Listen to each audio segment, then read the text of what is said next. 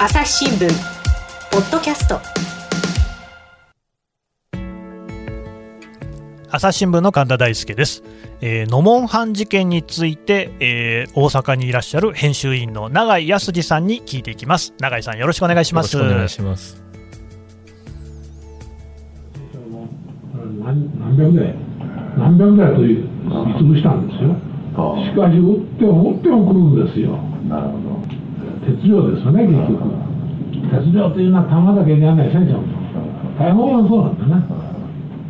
そういうね、あの量で食う戦争ですね。にあの魂ではどうにもならんでしょそれの実例を見せつけられたわけですよ。はい、これはあの永井さんがですね取材をされている様子を録音したものだということですが、いえいえ、違います、あ違うんですか、はい、これはどういうじゃあ録音、これはですね、喋ってるのは、あの当時、東京の陸軍の参謀本部で作戦課長をしていた稲田正純大佐という人物で、ほうほうほう。あの喋ってるのは1961年。あはい、なるほど、証言がね、そのままこう録音されている。はい。でこれは、えっと、あのアメリカのアルビン・クックス博士という、まあ、ノモンハンの研究者としては非常に有名な方なんですが、その方があのご生前にあの陸軍の当時の幹部たちにしたインタビューの録音です。あそうなんですね、はい、で今、ですね、まあ、ちょっと若干聞き取りにくい部分もありましたが、そのロシアの戦車をこう何百台とすりつぶしたんだけれども、あの撃っても撃っても来るという、はい、話なわけですよね。であと鉄量っていう言い方をしてましたね。はい。これ、鉄量ってどういうことですか？要するに物量という意味だと思います、鉄、要するに戦車の台数、砲弾の数、あ要するに量でどうしても勝てなかったあの金属の鉄のことですね、はい、鉄量っていうのは、それがもう全然違っていったってことですか？はい戦車も大砲も、まあ、日本は全然足りなかった。多分一桁ぐらい違うんじゃないかと思います。あ、えー、でその物量差を見せつけられて、魂ではどうにもならないと、はい、当時の作戦課長ですから、作戦の責任者が言ってるわけです。あで、まあ、ちょっとまたおさらいになりますが、はい、そのノモンハン事件というのは、これ、どういう事件なんでしたっけ、はい、あの1939年に、あのモンゴルの、うんうん、と満州の、あの満州満州国のまあ西の外れの方で、あの起きた国境紛争です。国境紛争。で実質、まあ、モン日本の関東軍とモンゴル軍対あ関東軍と満州軍対あのモンゴル軍とソ連軍ということになってますが実質は関東軍とソ連軍の、うん、なるほど、戦いということまあ、実質的には日本対ソ連の戦いで、はい、まあ、あのソ連の方が勝利したと言ってよさそうなことなんですね、まあ、結果的にはそうなったとで、まあ、その前回にね、お話を伺いましたけれども、これがあの第二次世界大戦の、まあ、隠れたといいますか、目立たない導火線になったんじゃないかというふうにも言われているような、はい。はい、最近、欧米の研究者たちがそういうことを言い始めて、ね、歴史的なそういう紛争なわけですが、えー、やっぱりそのソ連の方が圧倒的に物量が多かったということなんですね。はいうん。その物量差を物語る証言なんていうのは、このほかにもあるんでしょうか、はい、あのいろんな証言がありまして、はい、あの当時、ソ連は、えー、米艇の5とか米艇7という、まあ、重量13トンぐらいの戦車が、まあ、何百と来るわけなんですが、日本軍は戦車はまあ数重量でしたし、それも虎の子だったんで、途中で引っ込めてます。でじゃあ何をしたかというと、火炎瓶で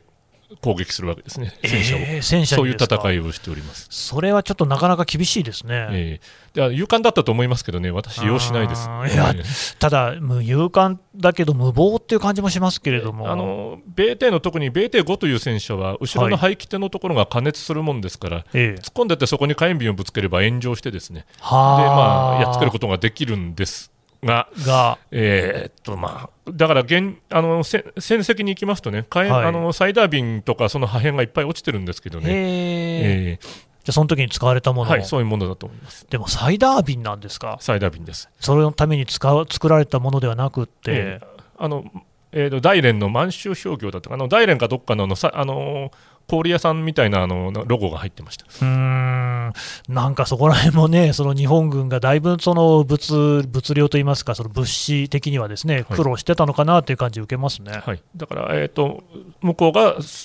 戦車で攻めてくるところ、こちらはまあ火炎瓶攻撃か、あとは速射砲といって、まあ、対戦車砲で割合、まあ、いいのがあったんですけれども、まあ、そこら辺で対抗するという戦いでした。なるほどですね。でえさっきあのお聞きをしたですね音源は、これは稲田作戦課長という方ですが、はい、えーと、永井さんの記事の中には、ですね、えー、川端博信さんとおっしゃるんですか、ね、はい、川端博信さんという方という、これ、元兵士の方、はい、元兵士です。この方も野門藩に従軍されてたんですかね、当時、えーと、23歳の上等兵で、えー、バルニシ高地という、まあ、一番戦闘の激しかったと言われる何か所かのうちの1か所で、うんうん、まあ、奇跡的に生きて帰ったような方です。でその時の永井さんの取材では、どんなような証言だったですか、えーと、まだご存命だった2008年にまあお話を伺ってますし、はあはあ、あの川端さんご自身もあの詳しい手記を残しておられますけれども、えー、もうとにかく朝から晩まで撃たれるあの 砲弾が飛んでくるみたいなあのそういうことを書いておられますね。これはなかなか激烈な、ね、経験ですけれども、そこでじゃあ生き残った人というのはあまり多くないんですか？えー、っとですね、はい、やっぱりひどいところで、えー、損耗率あの、はい、7割以上が死傷するとかですね、えー、そういうレベルです。そうですか、はい、じゃあもう本当にその奇跡的な生還ということにはなるんでしょうね、はい、ですから川端さんが書いてる中にあの陣地にあのタコ壺個人用のご深い壕を掘って、まあはい、いるわけですけれども、えー、1メートル四方に弾あの砲弾の跡がないところは1箇所もない、もうそれこそ本当に雨あられと降ってきたってことですね。えーそれでもなんとか当たらない人には当たらない。いやというふうに書いてました。ちょっとね、想像もつかないですけれども、これ、そのまあ、その生き残った兵士の方っていうのは貴重で、でなおかつ別に自分でその名乗りを上げてるわけじゃないと思うんですけど、ええ、永井さん、どうやってこう行き着いたんですか、えーと、この方はですねあの朝日新聞の当初欄に当時の体験談を寄せてこられてまして、そうですはい、それであの、まあ、当初のあの担当者の方に紹介していただいて、話を伺いに行きました、うん、あそうなんですね。はいでその朝日新聞デジタルのですね、えー、記事に読みますと、この方の手記があるんですよね、ええ、これはなんでそれを掲載しようと思われたんですか？やっぱり非常に詳しく書いておられるということと、あのー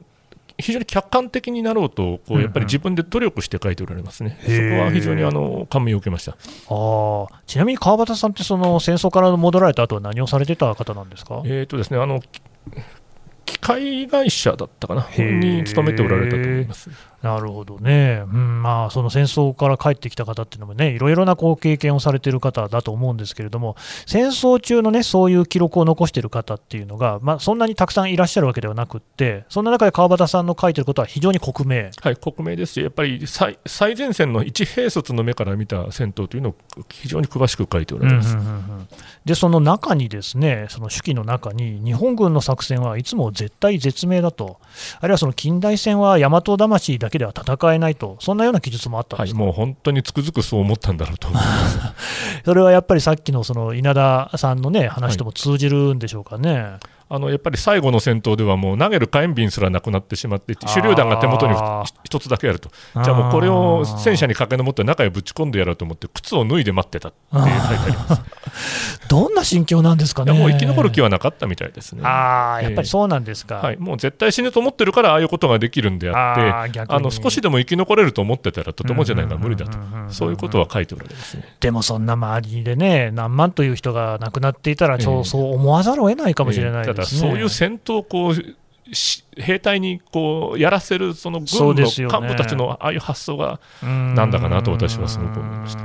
なんかその第二次大戦にまつわる日本軍のですね、はい、話っていうと、そういう話、たくさん聞くような気がしますね、はい、結局、ノモンハンでそれをやったのが、どんどんこうかなんていうのかな、繰り返されていく、ガダルカナルがそうで、インパールがそうでというような、フィリピンもそうでというような、そういう繰り返しが起こってきて、だ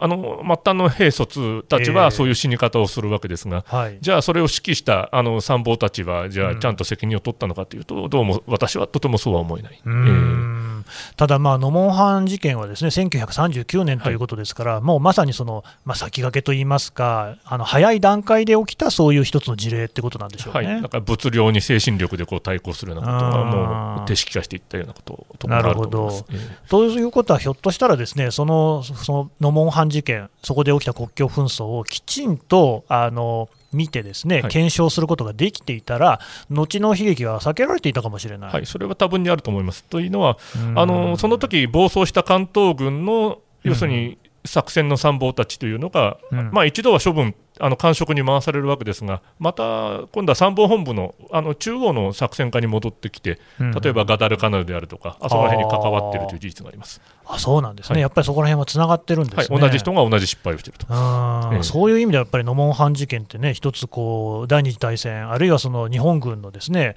歩みっていうのを考えたときに、すごく重要な位置づけになるんでしょうね、はい、やっぱりその現場の暴走をきちんとこう抑えられなかったこと、それがまた繰り返されていったという、非常にあの分け目になっただろうと思います、うんうん、しかし、永井さんおっしゃいましたけども、なんか桁が違うぐらいの物量差あったんですか？やっぱりえー、10倍ぐらいは違うんじゃないですかね、まあ、そのソ連軍はあの周到に用意をして8月20日に大攻勢をかけますが、その時の物量差はおそらく10倍はあっただろうと思います、はい、あまあ、だから一口に10倍と言いましても、とんでもない差ですよね、とんでもない差2倍だって大きな差だと思いますけれども、10倍ですもんね、はい、それであの当時の作戦課長の稲田正純さんは、ああいう、はい、まあ、改装するんだろうあ打っても打っても来ると、はい、うん。本当になんかそのね、あの現地に置かれた人たちのなんか嘆きが聞こえてきそうな感じもしますけれども、はい、あとはそうですね、その火炎瓶を使われたっていうね、はい、話、今聞きましたけれども、そんなものしかなかったってことなんですかね。えー、だから戦車もう台数が少なくて、で戦車はやっぱり日本軍にとっては虎の子だったもんですから、7月までに1回出しても引っ込めちゃうんですよね。大事にしてるわけですね。はい、でその大事を取って引っ込めちゃうんですけど、その後あの越冬するだろうと、はいはい、あの越冬した睨み合いになるだろうと日本側は読むんですが、えあのソ連側は密かに物資を大量に集積して、8月の下旬に一気にこう蹴りをつけに来たと、なるほど。そこら辺の読みの間違いといったものもあるだろうと思います。ああれですよね、そういうまあ読みの間違いがあった中、その記事の中でですね写真なんかでもその火炎瓶のね写真なんか出てきます、あれも全部やっぱり日本軍のものですか？えー、っとですねはい。あのーさ、うん、ソ連軍も持ってたらしいですが、使った形跡は。使わなくても良さそうですもんね、えー、大砲ありますもんね、はい、うん。何かやっぱりそこら辺もすでにやっぱり日本の、まあ、精神主義といいうのか、あるいはもう精神主義にならざるを得ない状況というのか、最初からそうだったんですね、えー、だからやっぱり現地が暴走すするもんですから、国家の意思というか、やっぱり物資もあるものでしかやらざるを得ないと。ところが向こうは途中からはもうあのヨーロッパの要するに情勢を見込んで、後ろの日本を叩いておくという、もうそのつもりで周到に用意してきますので、なるほど、なるほど、はい、そこもあるんですね。はい要するに近代戦、物量戦で一気に蹴りをつけに来たその記事の中には、ですね、えーと、関東軍の作戦参謀ですかね、辻正信という人も出てきますが、はい、この人のこう言動なんかからどんなことが言えるんですかね？やっぱりうん、まあ、狂信的と言ったらいいんでしょうか、はい、どんなような話をしてるんですか、やっぱり戦争は、あの彼の本の最後の方に、戦争は負けたと思ったものが負けたのだっていうようなことを書いてますけれども、はあ。えー、だから、その、うんうん、まあ、非常におそらく、あのーうん賢い人だったんだろうと思います。賢い勇猛果敢で賢い人だったらと思いますけれども、えー、その引き際というか、あの積極主義に凝り固まってるっていうんでしょうかね、あのそれでないといかんみたいなところがあって、結局、対極的な判断はできてないんだろうと思います。あで結果として、その犠牲者が増えることになる。はいうん。あれですよね、だからその辻さんっていう人は、その後でその軍中央の作戦参謀になって、はい、そのガダルカナル、はい、ガダルカナルには関与してますね、えー、ガダルカナルっていうと、あの餓死者がいっぱい出たやつですよね、はい、結局、はい、あの補給をちゃんとしてないんですね。あのしてないですね。で慌ててなんとか補給しようと思った時には時すでに遅しで現場は孤立してしまってて届けられなくなるだからその補給をちゃんとあの重視しなかったっていうのは日本軍全般的にある感じですか？補給を甘く見ている、はい、そういうところでいろいろまあねあの亡くならなくてもいい命もなくなっている感じですかね。はい、うん。朝日新聞ポッドキャスト。共に考え共に作る音声による新しい報道の形。朝日新聞ポッドキャスト。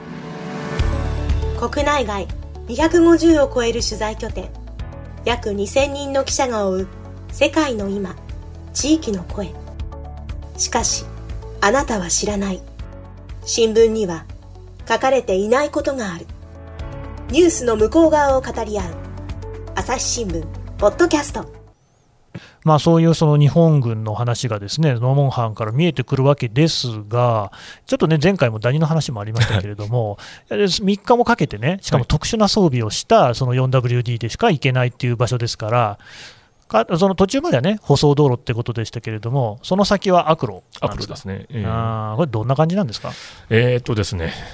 たまたま歩数計をポケットに入れてたんですが、はいはい、いやその日、一日ほとんど歩かずに、まあ、朝から晩まで車の中で揺さぶれてたんですが、うん、えー、と2万7000歩ぐらいを指してあのということは、2万7000回揺らされたっていうことですか、はい、今日は縦縦に1日2万7000回、俺は揺さぶられたんだなと、しみじみ情けなくなりましたけど、あはい、あれ、まあ、私もですね中東の方であの関与してましたんで、あちらも悪路はありまして、えー、そのバスなんかに乗っても、ですねこうごっつんごっつんって頭が天井にぶつかるようなね、えー、あやっぱぶつかりますか？はい。はあ、で2万7000回っていうことになると、相当の回数、頭をぶつけたんじゃないですか？えー、あのぶつけますね。ただ、現地の人たちは慣れてるのか、馬に乗るせいなのか、上手に足腰でこう揺れをこう和らげてますね、あれは感心しました。確かにその、ね、車の、ね、揺れというのも、馬に乗ることを考えれば、上下の揺れなんていうのは似てるところがあったりするんですかね、えー、あれは、はい、やっぱり私たちだめなんだなとしみじみ思いました、ね、いや、そうなんですよ、実はその僕も同じようなというか、まあ、ちょっとあの視点は違う話なんですが、例えばエジプトとかですね、まあ、私がいたイランとかもそうですけれども、基本的にあの道路に、車道に信号っていうものがないんですよ。でもみんなすいすい渡ってくんですよね、えー、でそれを現地の人に聞いたら、ああれはあの生き物だと思って横切ればいいんだよって言われて、そうやって言われると、ですね確かにまず車に乗っている運転手の目を見るんですよ、で目を見て、俺は今から渡るぞっていうのを示して入っていくと、減速するんですよね、はあ、っていうのをやるっていう、だから動物とこう相対してるみたいな感覚っていうのが、まだそういう、まあ、残いい意味で残ってるところがあって、そこがつながってるのかなっていうのは思ったんですけど、なんかそんなような感じですかね。そうなんでしょうね。うんやっぱり、えー、慣れてるなとは思いました。はい、えー、でも、じゃあ、着いた頃には、永井さん、ヘトヘトじゃないですか。えー、もうなんか、あの 足腰立たない感じ。で あ取材の苦労なんて、他にもあったりするんですか？ダニが来ますね。ダニがね、前回の話でありましたけどもね。まあ、そうですね、まあ、そんなうようよいるわけじゃないんですが、やっぱ取りつかれてると嫌ですね、なんかこう、肩に止まってたり、耳に止まってたりすると、なんか非常に嫌な気分になりますね。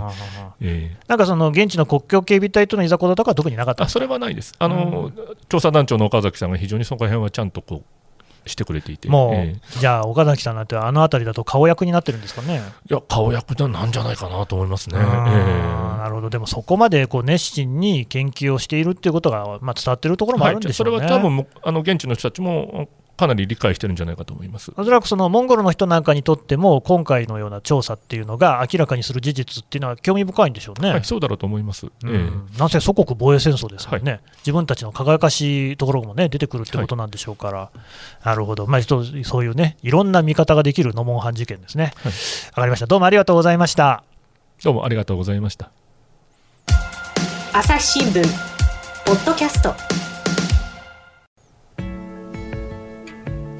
はいというわけで永井編集員のお話を伺ってきました。でこのあの一連のノモンハンの話につきましては朝日新聞デジタルでノモンハン対戦の起点と終止符というプレミアム A というですね特別コンテンツに仕上がっておりますので皆さんぜひ読んでいただきたいんですが永井さんあのプレミアム A はこれ以外にも関わってらっしゃるんですよね、はい、えーと、その前の年にですね、はいはい、リコーランが語るアジアというシリーズをやらせていただいております永井さんそのリコーランってどんな人でしたっけ、はい、えーと、これも戦時中に、はい、まあ本当は日本人なんですけれども、うんうん、あの中国語が堪能な山口淑子さんっていう、はい、まあ、あの女優ですね、まあ、大スターになって、うんうん、で彼彼女はあのそれこそ満州国の、まあ、花形女優として生きるわけですが、うんうんうん、あの戦争が終わって処刑の危機をかいくぐって、まあ、あの帰国されてます。でその彼女にあの朝日新聞社が持っている当時の満州国のあの写真を見ていただいて、うんうん、まあ、思い出を語っていただいたというそういう音源を持っておりましたので。そうなんですね、はいでそこら辺のことを記事にまとめているし、まあ、その写真なんかも、はい、写真とまあ彼女の肉声も肉声もね、はい、聞いていただけるということで、プレミアム A っていうのはですねそうやってその、まあ、あの動画であったり、音声であったり、写真であったり、さまざ、まな、ね、表現手法を使いまして、一つの事象を多角的に、ね、見ていただけるっていうコンテンツになってますので、ぜひですねあのお時間あるときに読んでいただければと思います。朝日新聞ポッドキャスト朝日新聞の神田大輔がお送りしました。それではまたお会いしましょうこの番組へのご意見ご感想をメールで募集しています。ポッドキャストアット朝日ドットコム。podcast アットマーク朝日ドットコムまでメールでお寄せください。ツイッターでも番組情報を随時紹介しています。アットマーク朝日ポッドキャスト。朝日新聞ポッドキャストで検索してみてください。